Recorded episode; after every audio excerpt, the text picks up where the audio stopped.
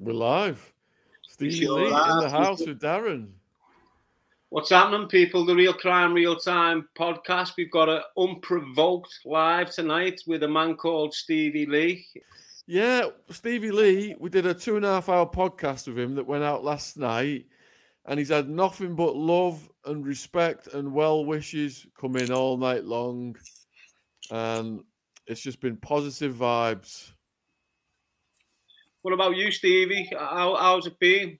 Because I know Oh. them podcasts can drain you, mate. So, how, with it being Yeah. a two and a half hour one, when was it recorded? Uh, it was uh, what was it? Was it in the summer, Sean? July was it? Was it- It was recorded a while ago. If people want to find it, it's called An Average Lad Who Tried to Kill His Dad. Yeah. Well, we'll Um, get on to that story in a minute, Steve. We'll, we'll speak of that. Because that, how old was you when that happened to you? Uh, what when I tried to actually kill my dad? Yeah. Uh, 21, 22, How old are you now, lad? 38. So it's over a decade ago, but it's, it must be raw still. So here we go, Steve. I hope you're well, mates. It's going to be a Yeah. short power hour. I'm not going to drill you. I'm just going to get to know you a little bit. And like Yeah. always, mate, I like to start at the beginning. How was your upbringing, lad? Well, uh, um, I don't, I don't like uh, pretend my upbringing to be any dark or any or, or any harder than anyone else's. But obviously, I can only tell my story. Um, I'll just, just, I'll just quickly start with, um, with actually t- this morning, I because I, struggle with mental health. Um, and um, last night I, I haven't- slept at all because I was so anxious just about certain different things.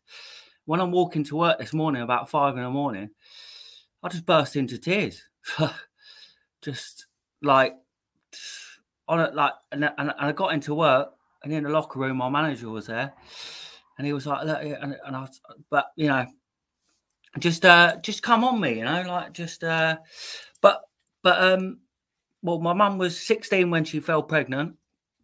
Um, and I won't go into too much of her story. That's her sort of stuff. Yeah, well, let me hold you there a minute, Steve. Let me let me um, bring you back to the ages of 10.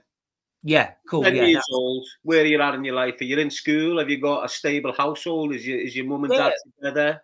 Give us a Well, little insight.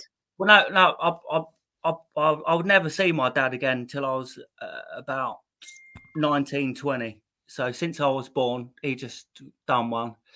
Um, Hold on a minute. 17 Hold on a minute. You, you've skipped something very important here, Darren. His dad tried to kill him in the Oh, womb. yeah. Yeah. Right. Well, I can only ask him. I can only ask Yeah, him. the sorry, yeah. he wants to speak about that. It's entirely up to him. That's why. I, well, well, that's why. Look. So you, where, where are you born and where you raised, Steve? Let's get this. I'm. I'm, I'm from Maidstone in Kent. Yeah. Um, I was born in Maidstone Hospital, 19th October 1984. And yeah, Sean's right. I um, so when my mum was pregnant, she was working at Safeways, and uh, his his his family were desperate to just sweep me under the carpet, like go. I mean, there was attempts of like kidnap on her, to take her down to London to have an abortion. Cut a long story short, she was walking home one night, bearing in mind a vulnerable pregnant um, teenager in the dark after after a shift into Safeways, and he's pulled up in his car with his new girlfriend, slung her in the back, knocked her about a bit, punched her in the stomach, saying and saying, "Do you want to get rid of your?" I, do you know what? I remember when my mum told me this years later, and I remember I was just like, "Obviously, it's your shot, it's your mum, isn't it?" And I remember saying to her like, "What did you do, mum?" And she just said, "I curled up in her ball and just said." Get off me! And when she said them words, it was I, honestly, it was like I was seeing her, the 16 year old of herself, like just saying them words, you know. And I ca- look, um, I Calm carry. yourself down. Calm yourself down. Sorry, I, I get a bit like It's okay. To, it's okay Yeah. to get emotional with, with stuff like this, but just calm Yeah. yourself down. It's okay. Yeah,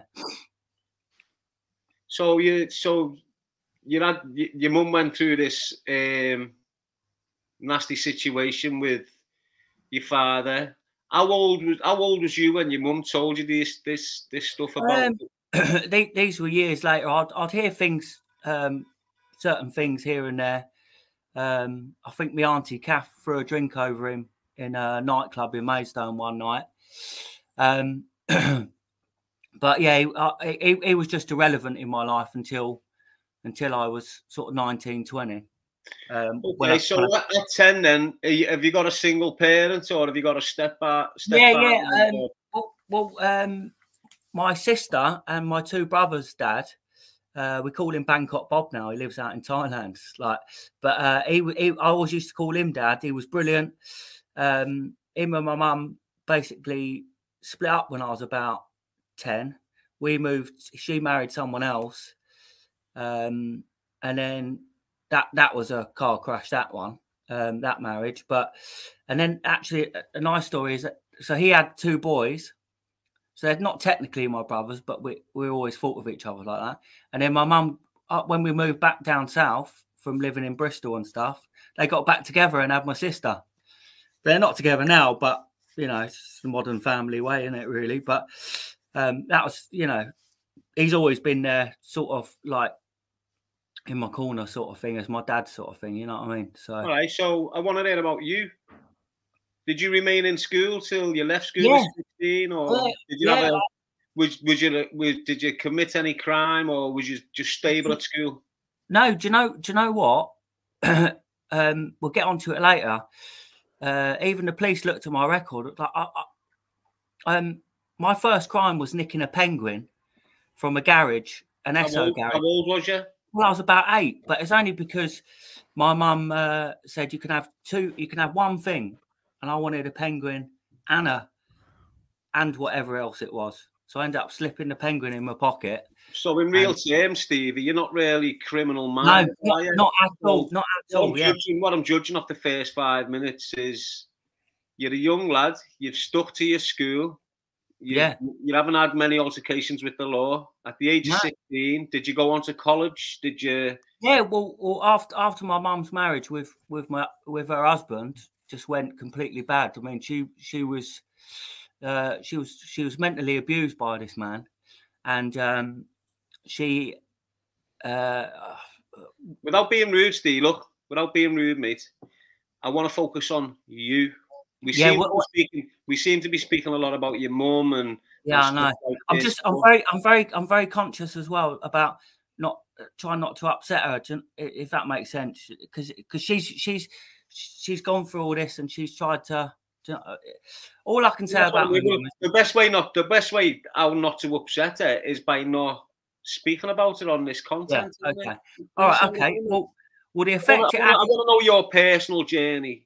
Yeah well I can understand straight away your mum has gone through a lot and that's affected you, and your Yeah. mum's been affected of what you've done later on, and so on and so forth. yeah course We'll yeah. get to that. We'll get to that when we get to it.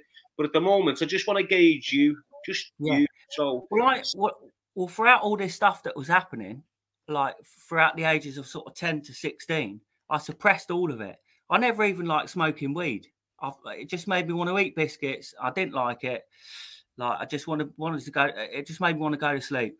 I remember one kid at school. He was staying at my house, and an older kid came along and racked up a couple of lines of whiz, and he went to sniff it. And I went, "Are you going to sniff that, are you?" And he went, "Yeah." And I went, "You're not staying at my house then." I, I just honestly, I just, I, I had no time for drugs, but I had all this underlining, uh, trauma. yeah, sort of thing. So, so, so, so I believe that my mental health and addiction, especially my addiction, started. If this makes sense, started way before I even had my first line of Charlie. So how it- old was you? How old was you when you had your first line of I cocaine? was, I was about 17, 18. Um, I, mem- I remember it vividly. I was in the back of uh, my mate's car, um, and one of the older blokes from the estate uh, racked up a line, and all the other stuff that was going on. Do you know what I mean? I just, you know, for some reason, I just thought, do you know what? Fuck it, I'm going to do it.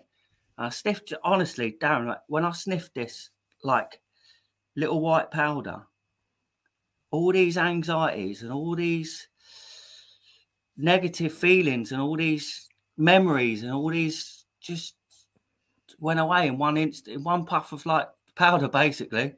And I, Yeah, I- you As you know, it might have done uh, instant, but in the long term, it creates Oh, a lot yeah. more damage, doesn't it?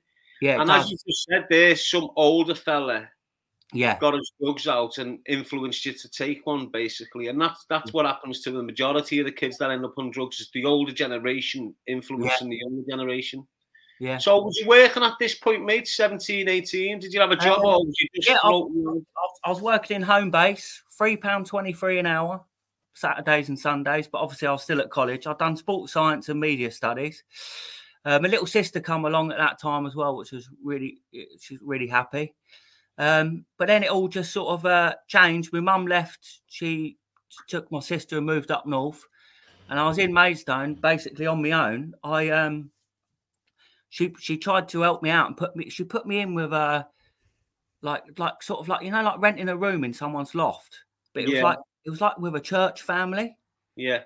and they were always trying to get me to go to church. And the daughter, she was really weird, like like uh she like she was uh, she was really obese. I'm not like saying, but she would like say stuff to me like when I was when I'll be walking past her on the stairs, she'd be like licking her lips and like sh- flashing her tit at me and stuff. And I was like, what the fuck? And then and then like when everyone was out and I'll Did be in the loft. feel, did that make you feel uncomfortable? Well, yeah. Was, In what way?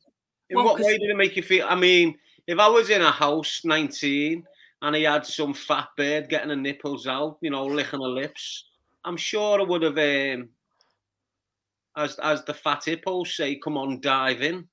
Well, she had a bigger mustache than, uh, than Freddie Mercury, so I don't think so. But listen, listen to this. Listen to this though. It was it was cre- it, it was creepy though. I'll be upstairs in my in my room and everyone will be out, and she'll be like, "I've got a chocolate eclair. I'm putting it in my vagina," and I'll be like, "Oh, it weirded me out." What? And then I'd have to go and sit and have dinner with her. It was just with her parents and all that, and it was just a weird old turnout. Well, was she Oh. like, was she teasing you with a chocolate eclair sort of thing? I've got a Yeah, chocolate like, eclair, do you wanna Half hanging out, half hanging out. So I guess she wanted me to eat the other half or something. I don't know. So anyway, that's a- Anyway, really, yeah, it's all a bit scatty watty, isn't it? So mm. we're moving along. You're in this religious family's bedroom Yeah. that, that your mum helped you with. yeah, You've got this little crazy obese girl trying to act all perverted with you. It had you a little bit shook up, so you weren't comfortable living there. Yeah, yeah. So, So- I, I, I, All I, that, so let's let's take it to let's get to the nitty gritty, mate. You yeah, hadn't seen your dad for quite a while. You're still Yeah. in Maidstone, and then all of a sudden, the age 19, what happened? Well, I've managed to get hold of his address, and uh, I've always sort of wondered about him. My mum was gone.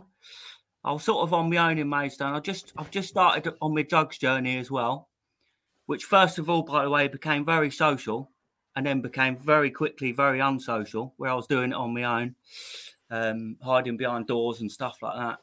Um, and then yeah, yeah. So I just met up with him, um, but from the first moment I did, I felt the energy like he just didn't want. He, he was hoping that I'd just be swept under the carpet, and that, that I, he was gutted that I came along. He had his new family now, big house and all that, which I don't resent him for. But um, he would he would then Did you have Did you have any resentment at all, the way he just dropped you out and moved along with new children? And so, you must have had some. Well, yeah, but not yeah, but not the- not the way he's made a success for himself. But I just yeah, of course I did about the yeah the other aspects. Um, but it, it wasn't. It was the fa- way he made me feel. He would do stuff like um, uh, like I, I bought him. He, he's an Arsenal fan. That's why I can't stand Arsenal now. But um, I bought him an Arsenal shirt for his birthday, and he was like, "No, I don't want that. I've already got one." I was like, right, okay. He would make a point of, I called him dad once, and he'd make a point of, I wasn't to call him dad. And and the thing is that he fed me all these lies, like mixing with my head, saying that I he tried to fight custody of my mum, she took me away. So then I then I put that on my mum, and I was feeling all like, what's going on here? He wouldn't let me meet my sister Jessica. I don't think he wanted me to meet her at all. But when she got older, like when she was fourteen, he had to but he was uh, he was like it i think it was on my 21st birthday i was working at a place in uh, like a warehouse, and he promised he'd pick me up. I waited there for three hours. Even the security guard said, "Look, I've got to lock up now." Turned off, and then he'll be like, "I'm back on the scene." Uh, It's just, I was just all over the shop, you know. So, so, so basically, your relationship was never able to be repaired. It was always fractured. No. He was Yeah. always fobbing you off, making you feel let down, making you feel not wanted. yeah. So we get to the point where you're not happy. What happened for you Yeah. The, the turning to have an altercation where you've tried to kill him? What Yeah. happened there? Well, I was building up a really good relationship with my sister Jessica. Uh, we'd go to the cinema and stuff like that. Um, I remember once I, I got loads of missed calls in the middle of the night from her. And when I woke up for work, because I've always worked, whether it be window cleaning, just cashing out, you know. Um, and then I was like, "Oh, Jess, I'm pa- panicking. Like, what's what's going on? Like, what's?" He said, "Oh no, my friend Sonia kissed kissed a boy I like," and I was like, "Oh, but but the thing she came to me, you know, like I just felt like we and and, and we missed all that time. Thing is, thing is with him is you're right. He uh, he was a stranger. He missed out on all them pivotal years. It was never going to work really. But I but the best thing to come out of it was my sister, and then, but I was right. I was I was I was heavily. I'd say I was heavily using then around 21 and I couldn't take him picking me up, putting me down. So I decided the best thing for me to do is just not have any contact with him at all. But I still want a relationship with Jessica, and I told him that. So with that, the spiteful person he is, he told Jessica, my sister, that I wasn't even her brother. That I don't know who he is. I think he's trying to get money out of us. There was a DNA test done, which there was because he turned up to court once and said he didn't even know my mum because he didn't want to pay child maintenance. So then that in a drug fueled, like, right, okay. You, you know, I'm sitting there, you can imagine the nights like, right. And then one night I thought, "Do you know what? I'm going to do it. I'm just going to fucking iron him out. Right, so stop there. So, Hmm. how long was you contemplating that before you put it into action? Was it instantly or was it a build up? It was a build up. And then one night I just went, bang. It was just, I was just, I, I was just sitting there and watching TV. I've got nothing else on. I was going to go and do it and went around there with a knife. How long was you? How, how long was it building up for before you went and lost it to go there? Well, uh, I guess a few months. Right. but but it was that kind it was that kind of like like because it could have been any night why that night it was just like bang i'm doing it like once i had it in my head that i was going to do it then that was it i was going to go It and do it sort of after after a duration of time, it sort of grew and grew and grew, and the Yeah. urge was too powerful. You yeah just yeah, I just, one night and went. yeah I, just, I um, just wanted i just wanted revenge like i just wanted So, him so, so you were plotting revenge against your dad because, because the way he treated you and the way he sacrificed you with your little sister and stuff. So, how Yeah. did was it? Was it planned? Did you plan it? Did you put gloves on? Did you get a weapon? Did you, or did you just think, I'm just going to go to knock I on the just- door? It was yeah i just i just i had no gloves on. I went around there with a knife um i walked around there i put my headphones on put some music on. Like you know when you're like just you know what i mean? Just thinking about the man like thinking about how much you hate him. Getting yourself, getting yourself ready for it with with the what what sort of music was you listening to when you was on your I, way? it was it was metallica enter sandman over and over again. You know that first bit where it kind of, i was like uh, he's got a big um Did that get you in the mood? Yeah, yeah. I was, and, and then I was just like, you know, and then obviously full of marching powder as well. That makes you like, obviously, I was just completely charged. Strength of ten men and stuff. Yeah, um, uh, yeah. And I just, I just walked up his path. I, I think it must have been about midnight when I got there. Right. And, so he um, must, well, he must have been a little bit shocked. You're knocking at the door at midnight. Yeah, anyway, he. He, he came down in his like his pants basically. Yeah. Um, but Was you, so you're charged up. You've been you've been consuming cocaine for hours. So your eyes must have been bulging out your head. You must have been a Yeah. scary sight, mate. Yeah, probably. Yeah. Um, yeah, I don't doubt that. Um, but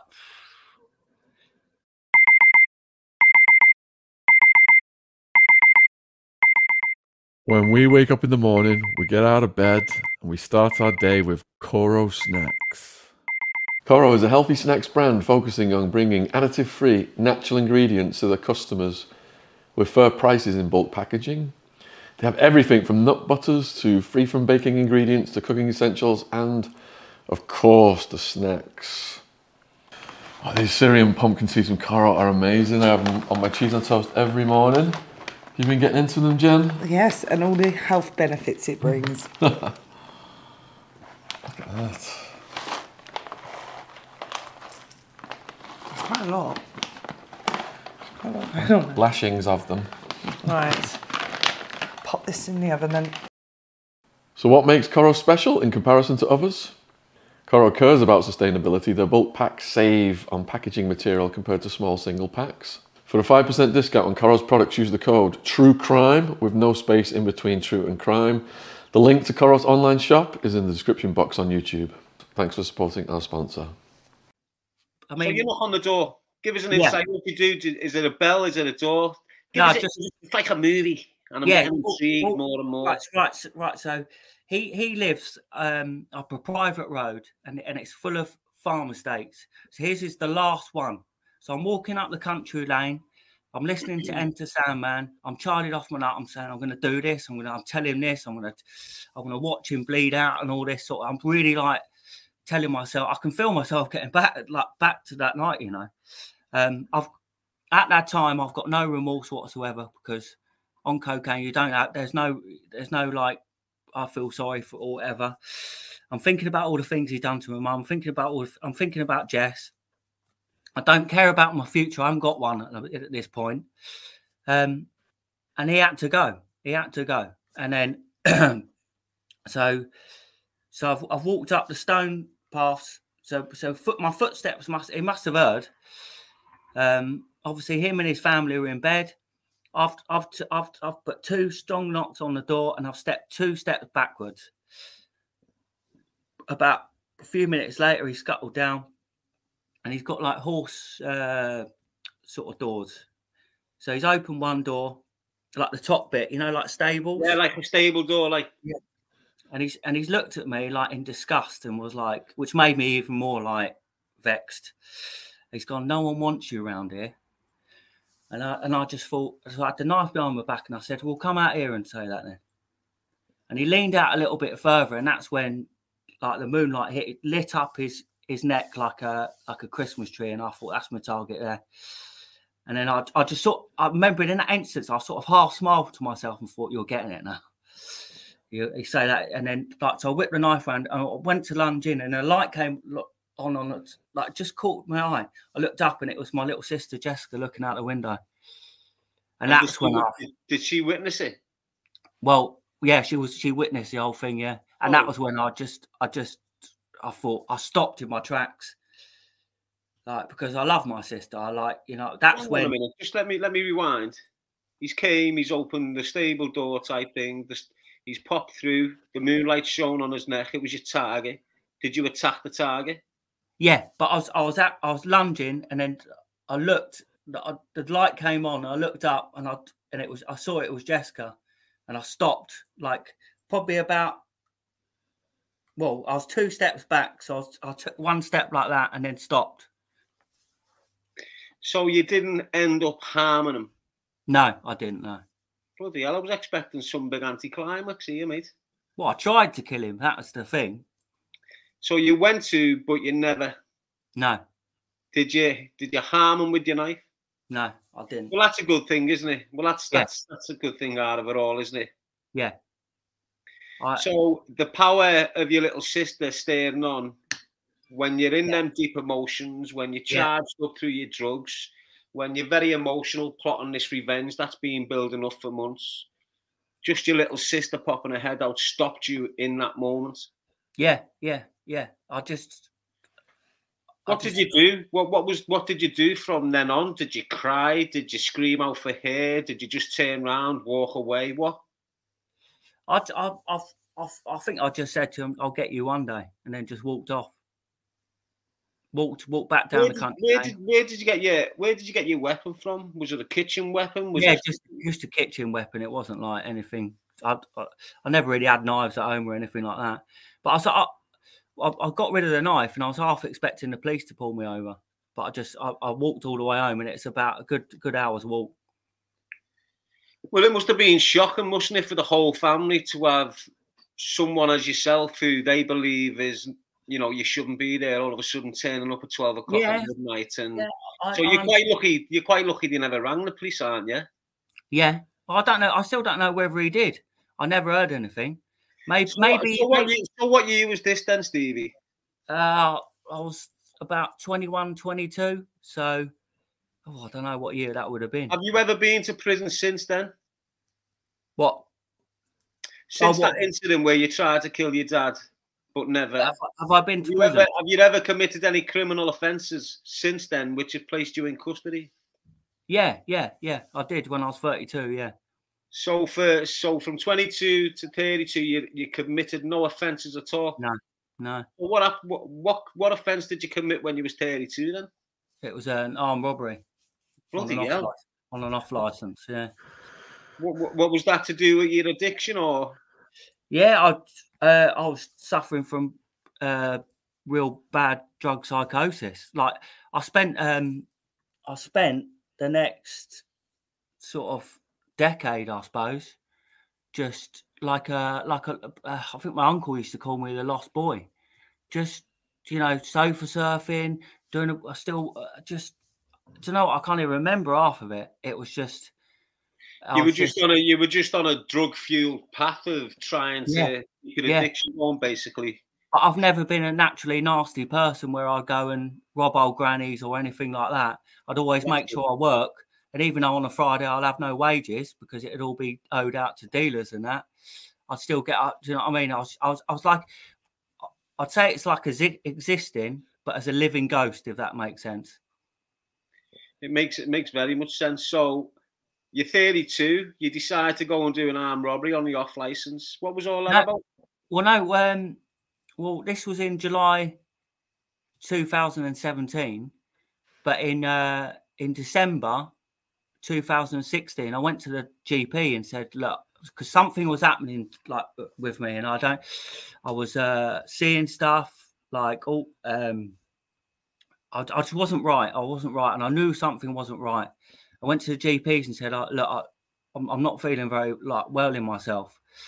Um, can I get some help?" They just put me in a like a sent me down to a like a community mental health center, and the, the lady that was that was trying to help me was just scatty as it. oh jump on the scales are you all right like how you doing you want a cracker like i thought bloody what is and then they, they ended up putting me in uh in, in just general hospital for five days I So you so you went you, you went into a general hospital to be assessed and see what was going No. on with you. no, Was you they- have you have you got have you got any have you got any past history of psychosis or mental health conditions? No, but when I ended up going to prison, I uh, psychiatrist come to see me and diagnosed me with, um, uh, like a few things like uh, I was suffering from psychosis. That's why my sentence did get reduced, but also Okay, like, so let's hear, let's hear about the details of the robbery. You you went into the off license. Did you have a weapon on you this time? Yeah, but um, basically, I'd, I'd had. Uh, I, it's hard to explain, but I was at home on a Sunday after a, after getting on it all week, and it's like I split myself in two. So I was I was paranoid because I'd I'd had an argument with this bloke who didn't pay me, so I nicked his car and stuff like that. So I was worried he was going to come round, and it was like so I decided to go to a shop to get some beers, but I was carrying a knife on me around the house because I thought if he's going to come. And it's like I sort of said to myself, right, Stevie, you wait here and watch out whether this bloke comes, and I'm going to go to the shop and get some beers. And it was like, like, and it was like when I when it was happening, it was like I was looking at it in the third person, like.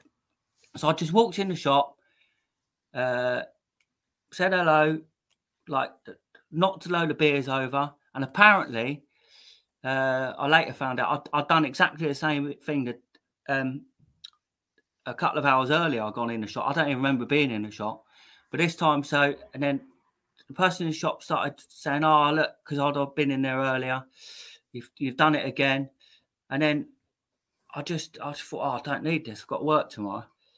Like, and I, I remember talking to myself like that, and then and then it's that it's that it's that impulsive thing. I just something just switched. I felt the knife in my pocket. I thought, right, and I just without even thinking about it, I looked around to make sure there's no one else in the shop. To whip the knife out and went, put the money from the till in the bag.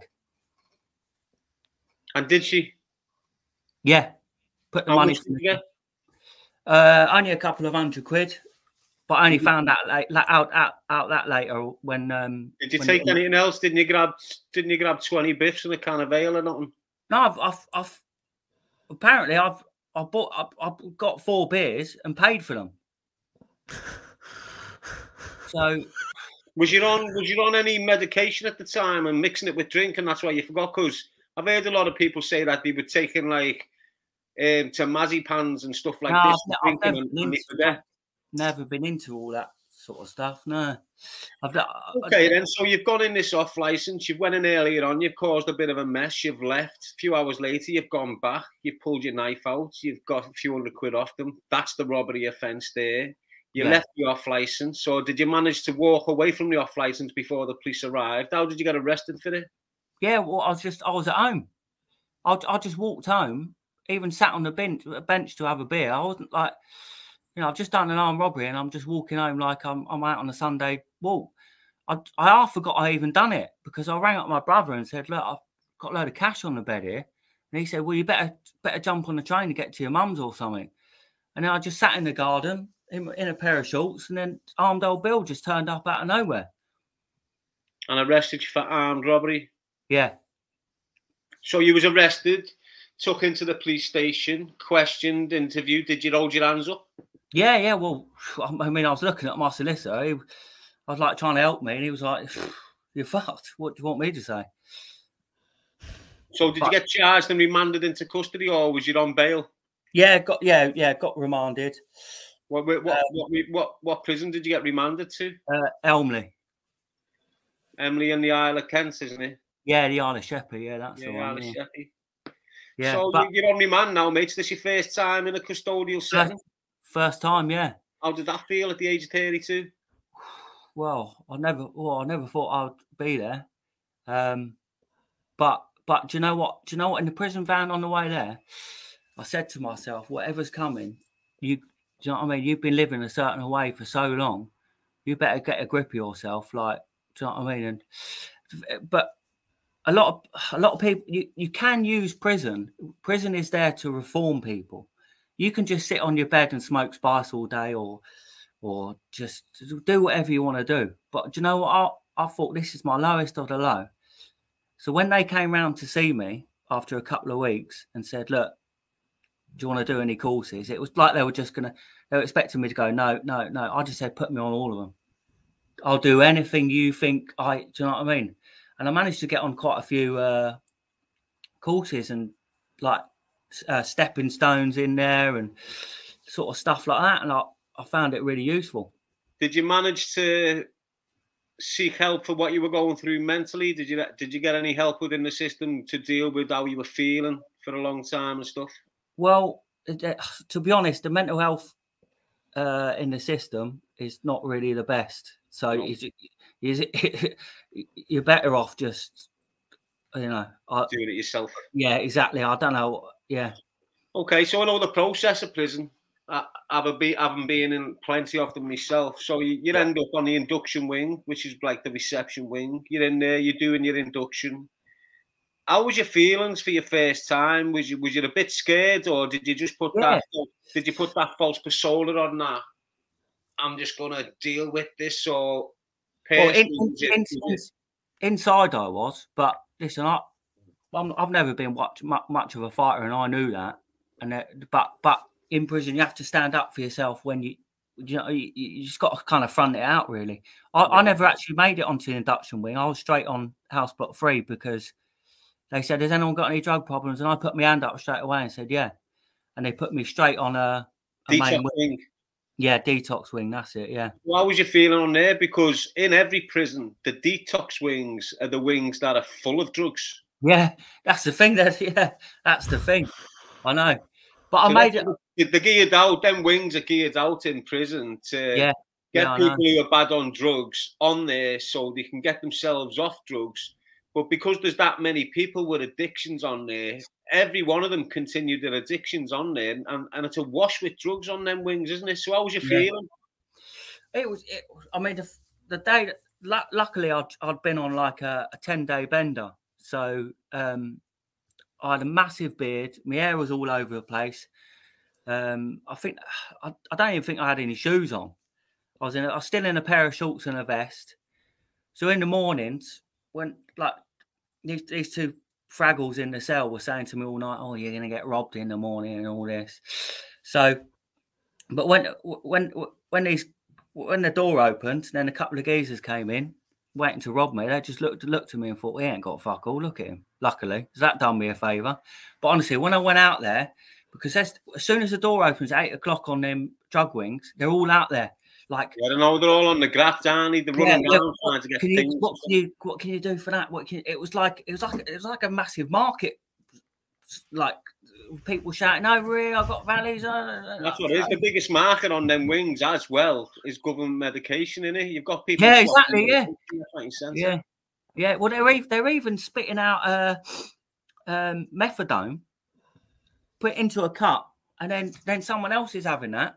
Yeah, I've not. And what else they do? What I, what I recognise they do right through prison is when they go to most medication hatches now, they make uh, have a crushed up tablet. Yeah, yeah, they do. Yeah, They crush, yeah. the, they crush the tablet up before they give you it and make you drink a little bit of water.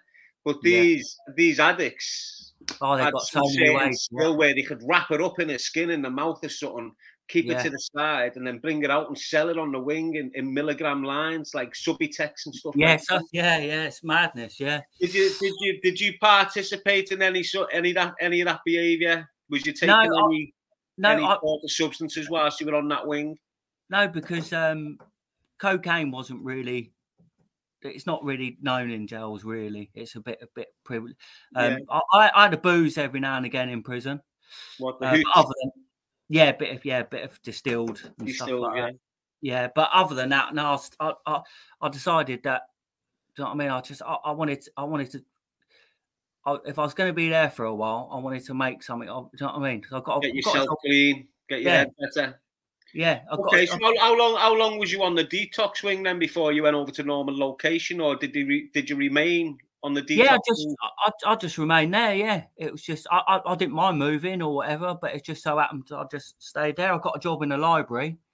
so was- you did you go to a did you get a job in the library straight away, or did you Nah. work yourself onto that position? Yeah, work. Yeah, yeah, worked. Yeah, I just, I just basically because the library, the library for me was a no-brainer.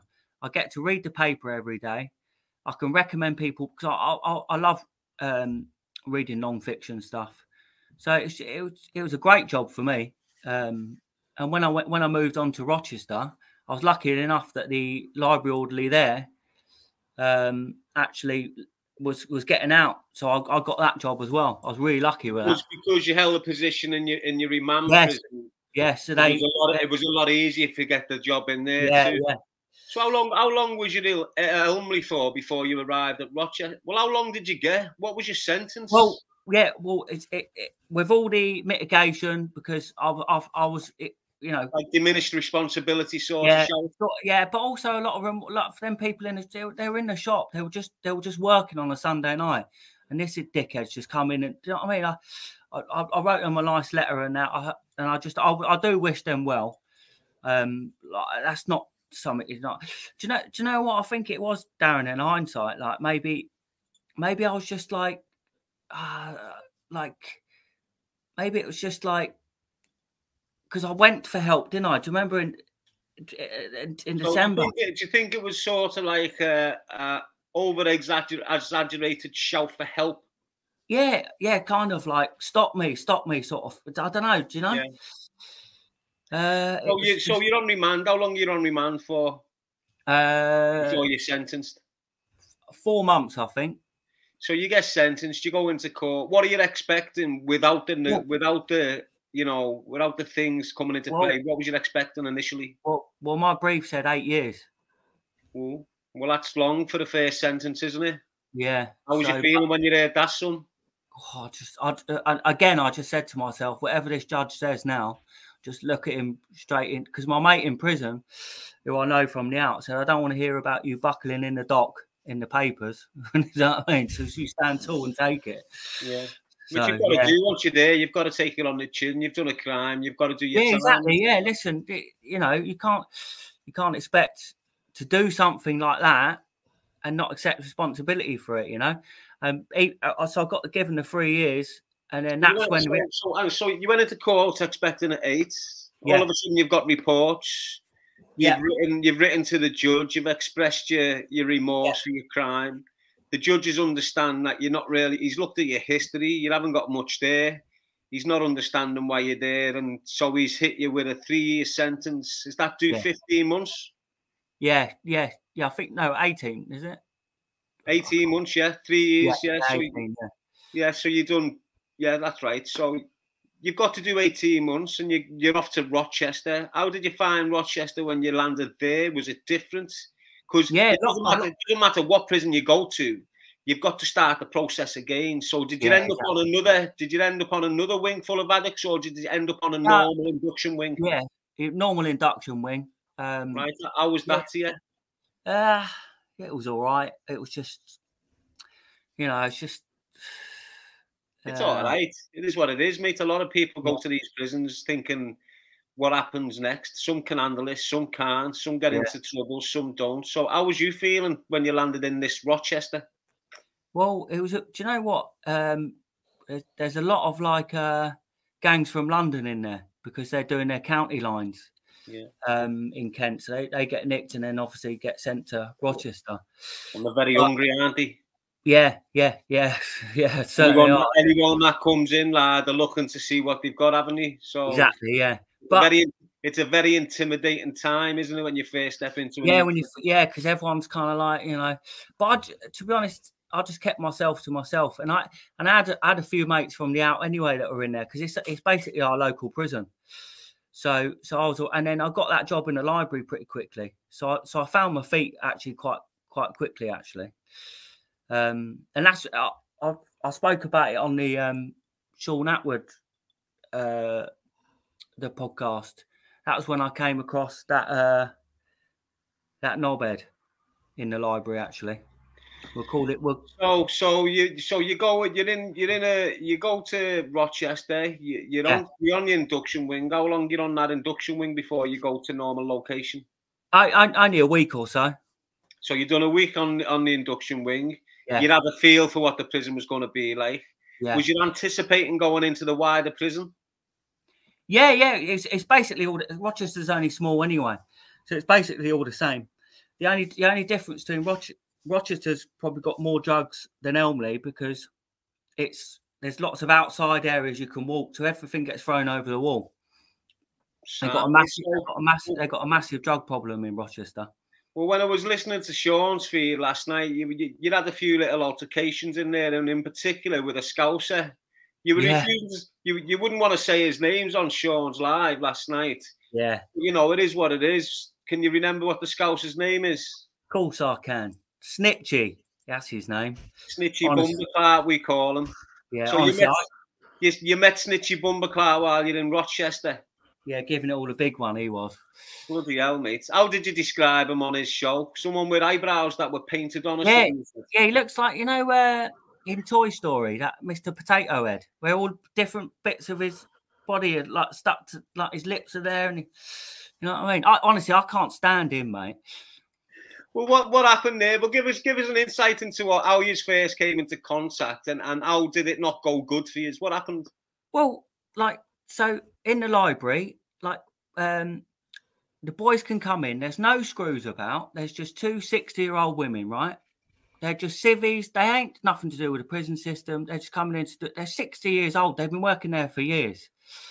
You can you can um, read a sto- uh, read a story and send it to your kids. You can read the paper. No one wants any grief, but no, it this this dickhead didn't, did he, Mister Potato Head? Hang on a minute. Let's speak about the library setup because the library in every prison is sort of like a release card for you for an hour. So if you're if you're on Yeah. the road and you're bored shitless, you go to the library, chill out, read the inside. exactly. Yeah, that's right, yeah. out, do whatever, and that's the opportunity. So you're working there. All of a sudden, this scouser walks in that looks like a potato. Was he loud? Was he boisterous? Yeah, yeah, yeah. I've, I've seen him about the jail as well, thinking he's a big, big I am. And like, but the thing is, everyone, everyone's all nice to him, and then behind their back, they all think he's a dickhead. That's what I saw. Anyway, so he he comes in with this bad energy. I don't know what his problem was. Um, I don't know, but he just just kept just walking up and down like these these poor old women, and then like just going there like saying slag in their face and all this sort of stuff. How old like, are these women? In their sixties, they are. And he's in the face, intimidating them, calling them Yeah. them words. Well, that's, Yeah. that's, that's him in a nutshell, though, people. Yeah, well, it's well, yeah. I discovered that pretty quickly. Yeah, so I I said, listen, mate, what what are you doing? Like, you can't be doing that because I because I, I can't be having. So he, started giving it At the end of the day, mate, at the end of the day, when you're an orderly, orderly in that library and you've got two yeah, civilian Liberians that work in the libraries outside and come in here without pay to do a few hours Yeah, in the library within exactly, prison. exactly. You're yeah. not you, you being around them so much, knowing how they are and who they are and whatever and so forth. You're not going to allow any inmates. Well, doesn't matter if it's cock. If, if there's an inmate coming in with a bad attitude, Yeah, intimidating these old women, you're going to have something to say in this. So is that is that is that why you've stood up and went, hang on a minute? yeah. I was, I was, yeah, I said this ain't right. Like, what, you know what I mean? And then he he started squaring up to me, and then like he's going, yeah, you want to have it, do you? And I said, yeah, come on, let's go right. I was ready to go right there and then. I'm I'm not much of a fighter, but I didn't like what I saw. Um, you know, and uh, but then she she she sort of rang, rang up one of the screws. One of the screws came over and got him out. But then I see him like like a few weeks later. I was um I was going to get some. Like, it was Macmillan cake cake day, so a few of the boys have made some cakes. They're selling them at the gym. So I was on the walkway coming out with my cakes, and he came out in front of all his dickhead pals and knocked one of them out of my hand. So then we just, Not like a bully type figure. Yeah, just like yeah, just like that. I just thought yeah, it's a knobhead, mate. So me, me How, and him how was out- you buying? Sorry, mate. How was you buying cakes? What What do you mean? Was it was it charity? Was you Yeah, going chari- and yeah, you it- take the money out of your canteen or something? Yeah, yeah, you could basically pay with your can. So I don't know what he was doing down there because he had never had no fucking canteen, did he? But yeah, you- yeah, you can buy it. Yeah, you can buy your cakes on your canteen. The boys make them, and all, all the money goes to Macmillan Cancer Research. So That was good. So you went down, you bought a few cakes, you're coming out, and there's potato head. yeah, potato head, Dad. Yeah, yeah, Was you with a group of scousers or with a group of other people? No, no, th- no, I don't think so. Just just some fraggles, really. But yeah, and then and then so we so we just got locked into it. But then it's right on the walkway. The screws are all there, so they just come running over. And then, but then um, but the thing is, like. I forgot. I, I, I squashed out, whatever. He's just living it. But then when he comes out on on YouTube and saying I'm a reformed character and all and all this sort of stuff, but then on one of his I've just thought you're this is nothing but a bully. He's been found out now. So, was- so let me hold you there a minute, Steve. Yeah, so right, yeah. you're in prison with him on a sentence. And what year is this? This is 2019. Right, so we got out of prison and, and, and craved to get on platforms. Eventually, he got on platforms and tried to Yeah, tell a load of lies about me. But I forgot about that. I haven't forgot about him. I forgot about him and the one-eyed monster, if you like. yeah, So he was portraying himself in custody as this big bully, thinking he had things locked down, picking on people, screaming at old women in the library, and then a- year later, six months later, when he's free, you're now seeing him on platforms trying to portray himself as being this reformed character. yeah, yeah. I, I saw right through it, mate. Yeah, What was you thinking when you seen that? Whoa, that's some change. yeah. Well, well, well, well, look at him now. Look what it's. You know what I mean? What I've been hearing, like about what. So, so it's all bullshit, wasn't it? Then, like he, he, he wanted to be famous or something. you got that right. He just he just wanted attention, mate. Yeah. Crazy. But he But, got it. Yeah, I, I, well, yeah, but but but he said in one of his videos, um, if anyone's got a problem with me, just ask me a number, I'll give it to you. So I thought, all right then, because I I'm not I'm not gonna make a YouTube video about someone and say, oh yeah, I'd just rather just fucking speak to them themselves. So I messaged him, like saying, "Oh, what's your number?" And he just basically said, I think he said something about my missus because my missus was in my profile picture. Insulted my missus saying she looks older than you, and then blocked me. Well, there you go, lads. And then a few minutes later, he's out there selling fake tickets to a gang of kids, defrauding exactly. them, and so on and so. On. And and you know what? He's probably sat in prison somewhere now if he's not selling drugs. And that's that's the way he is. There's you. Have you got a job now? Since you, uh, what yeah. year? Did, what year did you come out of custody? Uh, come out in. Uh, was it? Oh no, it might have been nineteen. Two, either twenty twenty or two thousand nineteen. I can't exactly remember now. No, 2020, I think.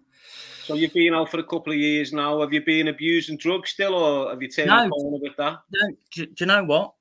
Um, I now live in Hull. I went to rehab up here. Um, I met some fantastic people. Um, I managed to get a job at a renewable energy company.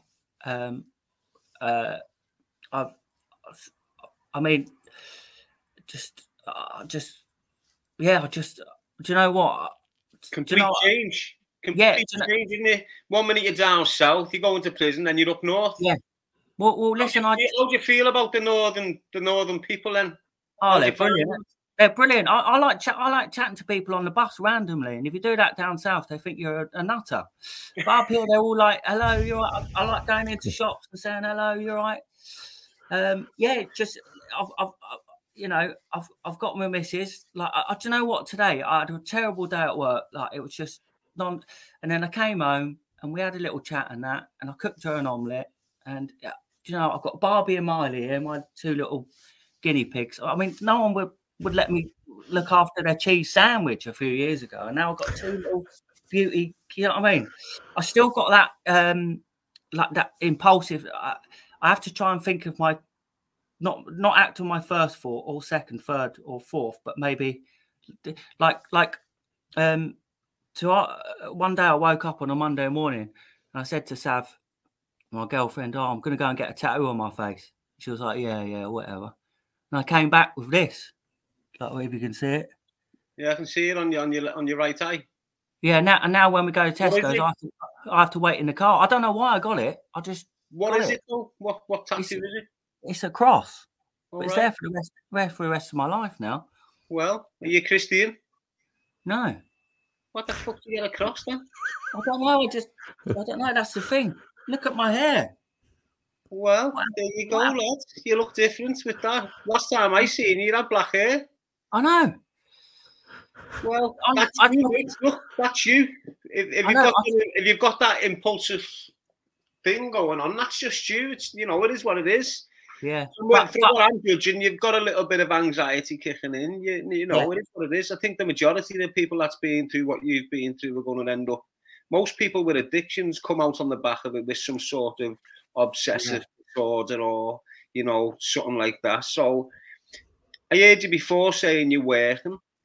Yeah, yeah, yeah. I'm, I'm really proud of job, Yeah, I'm really proud of myself for what I've achieved. You know, no one can take that away from me. I've got a lot of regrets for things I've done, but it just just just uh like like like with my sister and that and just I'm taking my sister's 21 now in and I'm taking her to Amsterdam in January for her birthday.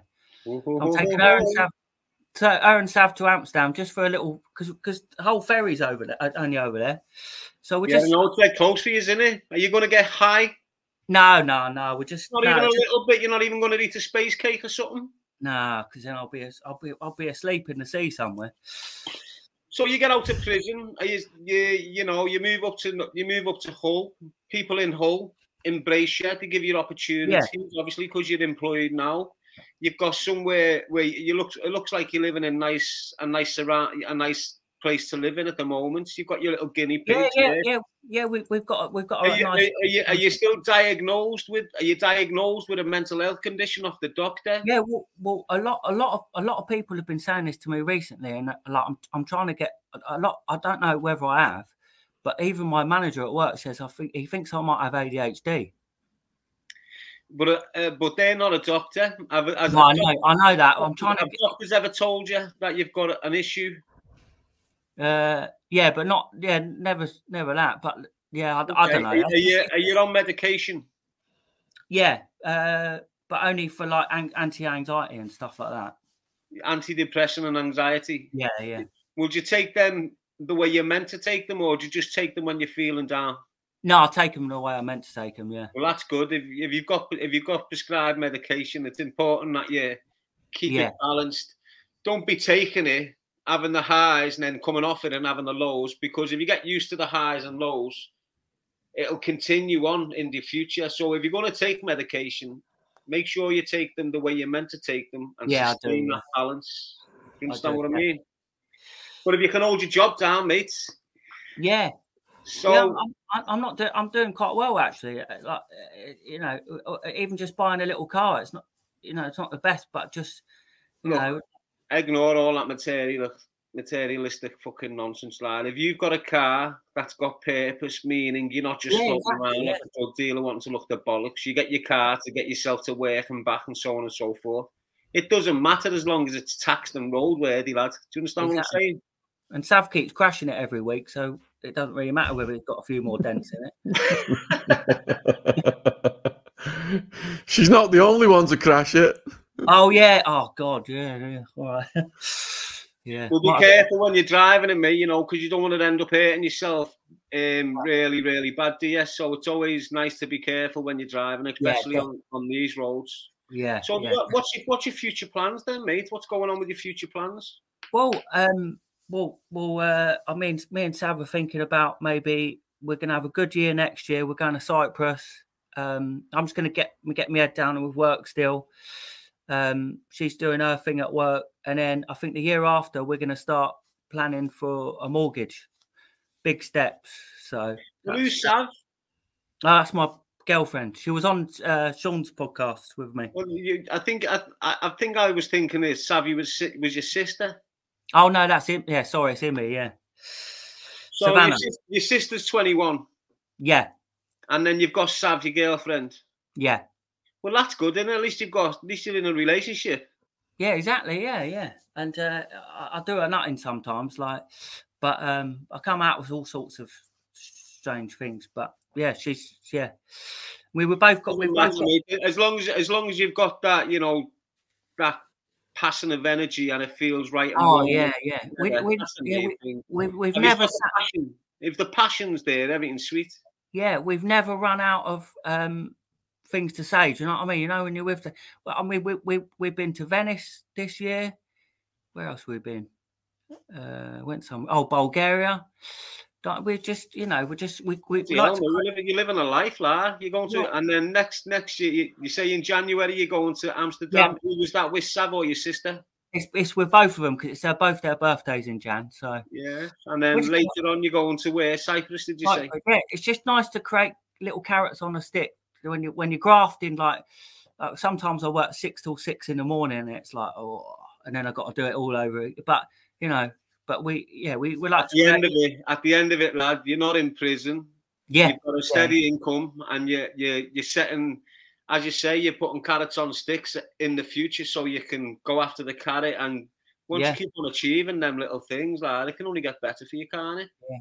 and then and, and then hopefully um if this if this well, to, to get this book sorted out that that'll be it just even just even just to say that i've i've got a book published would just be my absolute dream you know what i mean Right, so that- I can only imagine it's fucking gadfly fucking um it, I can only imagine it's Sean doing your book. Am I right? Is it Sean doing your book, Stevie? uh yes is it sean Yes, Gadfly Press, correct. yeah yeah And he's he sent me some of it already. He's a brilliant writer, and he's just finishing it off now. yeah yes it will be out next year yeah So what's what's the book about? it's do you know what um it's just about sort of uh my life but um just like just just me being a typically average person but like so you Darren, if you'd never met me and you walked in the street, you'd, you know, maybe I'll just be like, oh, but the story I've just, ev- I just basically what I'm trying to get across is everyone, everyone on this entire planet is unique, and everyone's got their own different story to tell, and it's it's absolutely amazing. Yeah, and know. I just so you know, the, the, the, the fact is that no one on this planet will ever do or see things that Darren G has ever seen or said ever again, and it's- and, and till till the end of time, there'll be no one else like you know, just just in times of like you know, just to give people like hope that uh, sort of thing, you know. Yeah, I don't know exactly what you're on about. Just like yourself, just like Sean, just like everyone Yeah, on here now. Like every- There's only yeah, ever going to be there's only ever going to be one of you, so you need to live you to the fullest, basically. yeah, exactly, yeah, and In not a not light, not a negative light, isn't it, mate? yeah, and not just think you're just another number in in to make up the population. That's it, mate. And you know what? I always say to people that's got like mild forms of ADHD and they feel like they're not part of the crowd and they feel Yeah. left out from time to time because of that ADHD. What I like to say to you is you've got a unique source of energy that no one else has got. Yeah, that's And true, once you yeah. once you realise that that's what you're dealing with is a unique source of energy, embrace it that you're different, embrace that you're not like everyone else, and embrace that you've got a different type of energy source at times through the day. And the more you embrace it and accept it instead of trying to challenge it, your life gets better. yeah, hundred percent. So you, so you, so you said that you said earlier on when it was going on that you've gone to work this morning and you've just Yeah. broke down. What was that on? Can I can I suggest something? Was that on the back of watching your content on Sean Attwood's platform last night? Did you No. watch that? Did it reopen anything, or or what happened? Yeah, yeah, I, I think it was a mixture of uh, a mixture of things. Um, but uh, yeah, also because uh, unfortunately, Sav's Sav's mum died of cancer in March, and um, with it coming up to being Christmas, and everyone's all like, "It's her first Christmas without her best friend and her mum," and it, and also it's her birth, her mum's birthday, and then. Just thinking back, uh, it just made me reflect on the year. I, I was just listening to Paolo Nutini, and I, I just she bless her, like she's so amazing, you know. And then just just picturing her this year, just So, so on the back of that, why why are you getting upset? Why are you not? Um, I'm sure Sav, your girlfriend, your partner, will want someone that's strong for it at this yeah, of course, time. of course, yeah. But Isn't important for you to start switching your mindset? You know, Yeah. switching it up. You're you are a man. You have got masculinity in there. Why aren't you promoting that within yourself? You sound like a decent fella. You sound kind-hearted. Although you've had a few of this and a bit of that, and you've gone off tracks a little bit. yeah, When when when I'm listening to you, I can see deep down you you are a red-blooded male with a kind heart. So why can't you? Why can't you find yourself and bring yourself to be that strong, confident, secure individual? because because I don't have a lot of self worth myself, really, to be honest. I think it was just all a mixture of things, like obviously uh, watching that back on Sean's thing, uh, of Sean's podcast. That brought back a lot of stuff, and then that's that's hence why I couldn't sleep. And then yeah, It does, mate. It does. It, and that's what them podcasts can do with you.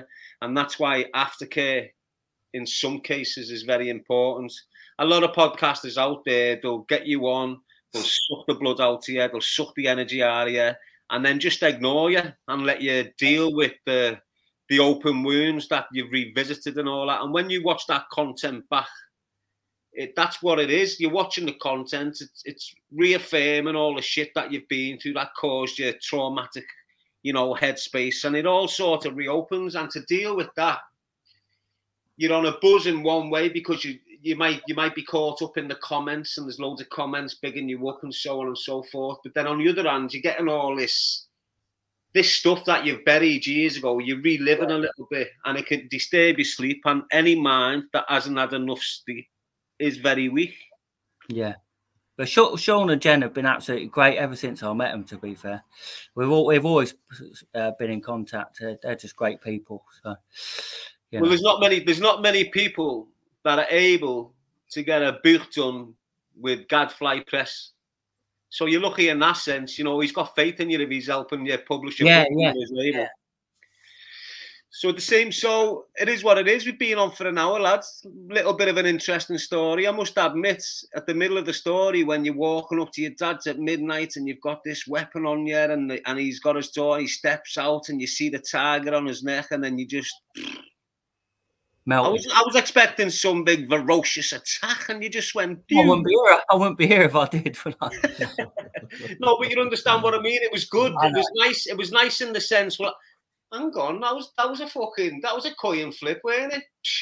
Just took me right off my seat. To be honest, I was expecting some gruesome, and I'm sure everyone on the watch was expecting something gruesome to have gone on. But you know, it is what it is. It shows you the type of man you are. To recognise your young sister watching on, and it instantly changed the way your emotions were going, changed your mindset, and completely changed the outcome of what you were intending to do. Because as, as you've just said there, mate, if it would have went all the way, you were lifed off in prison, never getting out again. Yeah. So it's it's good what you've done, lad. I don't think it's a weak thing. It's a very, very powerful thing. Just having the strength to stop yourself while you're caught up in that emotional fucking passion. Just just the ability to stop yourself from continuing is a very powerful thing to do. And you know, I've, I've got respect for you for that, mate. Cheers, mate. Thanks. Have you got any last words? Have you got anything you'd like to say to anyone? Have you got any advice that you think people might gain from? Well, well, just uh, I'd just like to. Um, there's some things mentioned in, especially Sean's podcast, um, that um, that if anyone is is is struggling, like like this morning I was struggling. Do you know what I done? I picked up the phone and I, I spoke to my mate Rich at work. Like, and we, you know, so just just keep talking. That's that's what you got to do, really. Just keep talking. That's what. I Yeah, You're right in that because if if you don't if you don't um, be brave enough to tell people how you feel, and they'll end up burying you. yeah, Don't be. exactly. But if, I- if anyone, I said, it to Decheregi last night. It's A problem shared is a problem halved. yeah, yeah, definitely. You feel better when you've shared what you. Obviously, you can share what you're going through with individuals, and they will broadcast it all over the gaff. So it's important that you share it with Yeah. someone you know has got your benefits at heart and and not an ulterior motive. Do you understand? But it is what it is. It's great advice, mates. If Yeah. you're struggling, don't be scared to pick up a phone or approach anyone and share what you're going through because you know life does go on. There is a next day. You will wake up tomorrow in a different mindset. You've just got to offload the bullshit. Yeah, hundred percent. Well, how are you feeling, Steve? You're okay now. As as as we're here now, how are you feeling within yourself? You're feeling all right after this interview, or Yeah, yeah, I'm feeling all right. Yeah, yeah. good yeah. stuff, Got, got to be up at four in the morning, do the old grind. But yeah, Well, don't good. let this interview play with you. Don't let it give you that ADHD energy. You know, it is what it is. Try not to drink coffee before you go to bed. No, Try not to have an energy drink, so on and so forth. yeah. Have a blessed night, mate. Thank you for coming on this live. Gav. It's Thanks, pleasure speaking to you. Thanks, Stevie. Thank you. Thanks a lot, brother. You take care. Cheers. What a nice guy, Sean. Stevie is a pure soul. I was sat next to him at Paul Stansby's wedding the other month, and he's just an absolute gentleman. He's a lovely guy.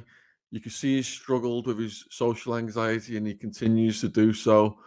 But he's open about it, and you know, it's. I think it's important that we interview the variety of people who end up in prison, not just a certain kind of person, maybe the tough guy or whatever we, that we see, tend we, to go. seem, we seem to get access to a lot of um, prolific criminals instead of someone that just had a moment of madness. And you don't really get to hear their side of the story, do you?